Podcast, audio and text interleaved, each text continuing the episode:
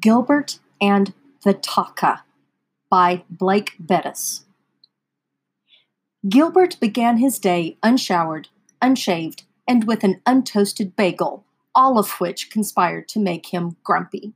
He was not a grumpy person, you could ask anyone. The novelty of this mood, then, was enough to amuse him. So it was with the conflicting instincts to throw something and laugh that Gilbert found himself staring at the black face of a computer screen. He pressed the power button again. Nothing. With a huff, he fell back against his seat. So the power was out on the whole property, not just his apartment. He looked around at the dark room, illuminated only by a window. There would be no working today, it seemed. He had nothing better to do today, or any day for that matter, so he left the computer behind and began to walk around the room. It was the most expensive room in the church, but not in the furnishings. For on the mismatched bookshelves and folding tables and one ottoman with floral print were scattered piles of boxes of papers and books. This controlled chaos was an improvement over the disaster that was once the church library. Even so, library was inaccurate. The church's official library was on the other side of the building, just off of the foyer, and it was full of devotionals and studies and children's materials. This was more accurately a collection comprised of various and sundry source documents accumulated over the near 200 years this congregation had existed. It was the pride of the congregation, or had been since an especially reverent church member realized the value of the collection. With near righteous zeal, she organized cakewalks and love offerings to supply the proper storage materials. She succeeded in this and even set her sights on building a proper archive room before a rather persistent family history of congestive heart failure decided to migrate down the family tree early. The congregation united in memory, and an unused closet in the back was emptied and cleaned, fitted with two dehumidifiers and a dedicated air conditioning unit. A certain self consciousness arose within the church at that point on account of the spending, and further renovations were no longer considered an appropriate expenditure. The church caretaker maintained the archive, and it was no longer the subject of special interest. Until recently, that is, when a large university learned of its existence. They quickly donated a large sum to the church and coordinated with Gilbert's graduate program to establish an internship that would be responsible for the careful sorting, categorizing, and copying of the documents in the archive. Gilbert jumped at the opportunity to work with such a unique archive and had spent the last three months here in Hampton scanning documents and attempting to classify them. The scanning was simple enough, even given the logistics considerations, the classification, however, while not difficult, proved interesting, for he discovered documents of an unusual nature. His eyes fell on a three inch binder that sat alone on the computer table, and he picked it up. He could not work today, so he could spend time marveling over his favorite documents without guilt, but he would not do it here. Between the actual collection, the bookshelves, dehumidifiers, and the makeshift workstation squeezed in, the room was claustrophobic on the best of days.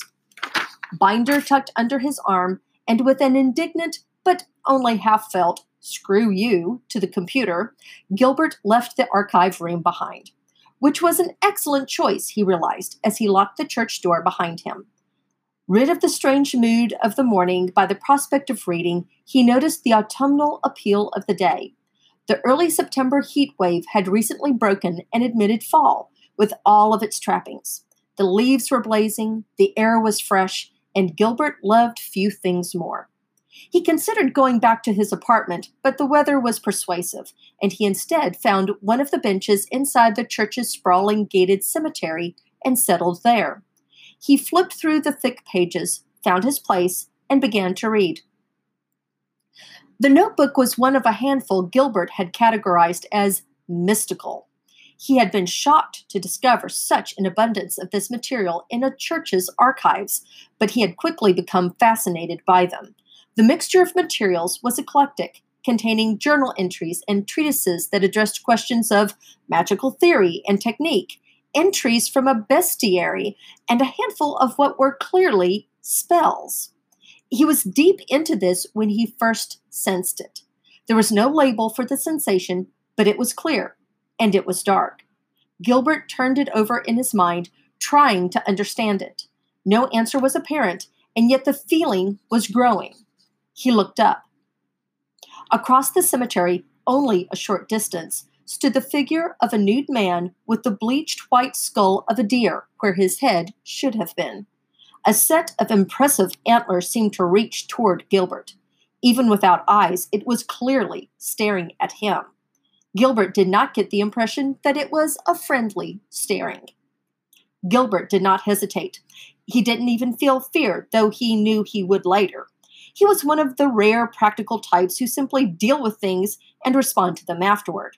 He simply closed the binder, stood, and calmly walked out of the cemetery, making sure to keep his eyes on the strange figure. It did not move at all. As soon as he passed through the gates of the cemetery, the oppressive feeling that had alerted him to the creature's presence lifted. He no longer felt threatened. There was no reason to believe the gate would hold it in, and yet Gilbert knew he wasn't in danger for the time being. Even so, the only reasonable thing was to put distance between him and the beskulled man, so he walked back to his apartment. On his way there, he wrestled with the unreasonable feeling that such an image as a man with a deer skull was not unfamiliar to him. By the time he had reached his apartment, the solution had revealed itself. He had seen it in one of the binders. Thankfully, in his curiosity, he had brought a couple of the more intriguing volumes back here. He found them piled on his small table. He picked out the one which he had designated the Lesser Key of Gilbert as a joke, and it was only a couple of minutes of perusal before he found the careful drawing of a man with a deer's skull. The document was labeled Tahca, and it contained a detailed description of a creature that gravitated toward places of great grief. According to the document, it fed on the location itself, quote, for the bitterness of human grief does fill a place. But Gilbert's eyes locked onto one sentence, and this was when he felt the fear set in. For a moment, it overwhelmed him, and he had to sit, heart bouncing in his chest and hands shaking. He read the sentence aloud just to hear it. The Tahca is a territorial beast and will suffer no man entry once he has claimed place, and it is then one understands the reason for its fearsome antlers.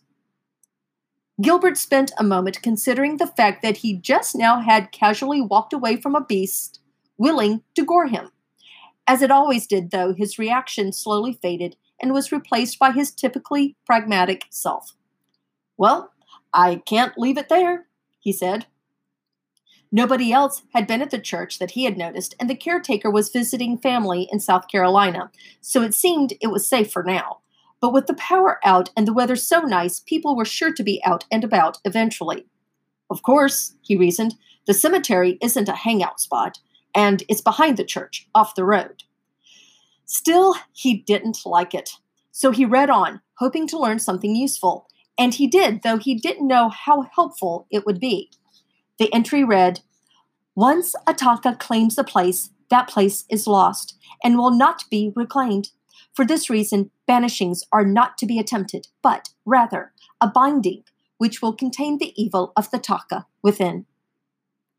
That could only be referring to the use of a spell, Gilbert realized. He only hoped he could find something in the other binders.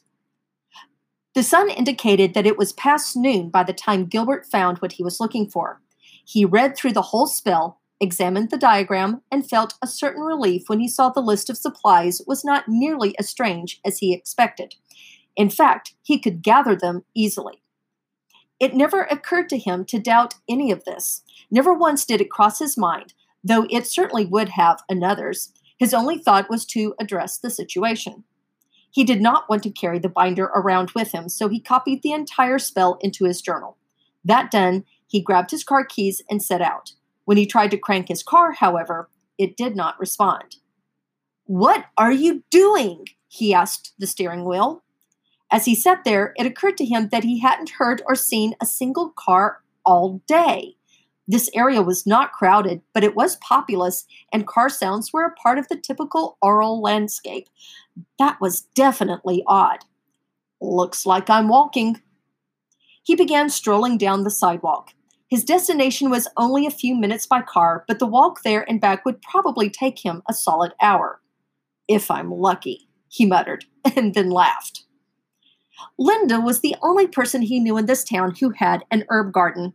She was also enamored of Gilbert and would probably talk him to death before he could get back to the church. The street was silent as he walked down it, and not a single car passed him. To his dismay, he noticed a handful of cars stopped in the road and abandoned. It would have been easy to believe he was the only person left in the town if he had not seen others walking about or families playing in their yards. Lost in his thoughts, seemingly no time passed before he turned onto the flower lined driveway and knocked on Linda's door. Gilbert, what a surprise! She grinned and beckoned him inside, talking the whole time. It's just crazy, this power outage. You know, I haven't gotten a single thing to run, not even my cell phone. And I know I charged it yesterday, and there's no way it died so quickly. What about you? Gilbert had not thought to check his phone until his car had refused to start, and apparently everyone else's too. He had just assumed this was your typical, it'll be fixed in a day, nobody panic, power outage. Now he could not be so sure. No luck there, he said. Too bad. I imagine the power company will get it all sorted soon enough. Have a seat. He did as much to put some space between them as to be polite. Linda was a crowder. I'd offer you coffee, but that's not really possible, so how about some juice? Gilbert declined, and when it looked like she was going to keep talking, he said, uh, Linda, I was wondering if I could ask a favor of you. She grinned and answered, Well, of course. I was hoping to get some of your fresh sage. You're the only person I know with such a nice garden. The request seemed to confuse her for a moment, but she said, Oh, sure. It's right out back. I'll clip you some. How much do you need? Uh, just about four leaves. Wait right here. I'll go snip some for you. She was back in no time, handing him a small baggie filled with sage leaves. I wanted to make sure you had plenty. Be careful, it's strong. Thanks, Linda. This helps a lot. She tilted her head. Odd time to get culinary with the power out. Gilbert hesitated. He had not prepared an explanation, and there was no way he was going to tell her the truth. He did not imagine telling her he was gathering ingredients for a spell to do in the church cemetery would go too well. I read it keeps bugs away. They've been getting in my apartment. Oh, well, then you should be good for now, she said, satisfied. They chatted idly for another minute, and then Gilbert took his leave. His next stop was just off the road a little way. An old oak towered at the edge of a forest, one of the oldest in the town. Its branches were long and twisted, arthritic with age, it seemed.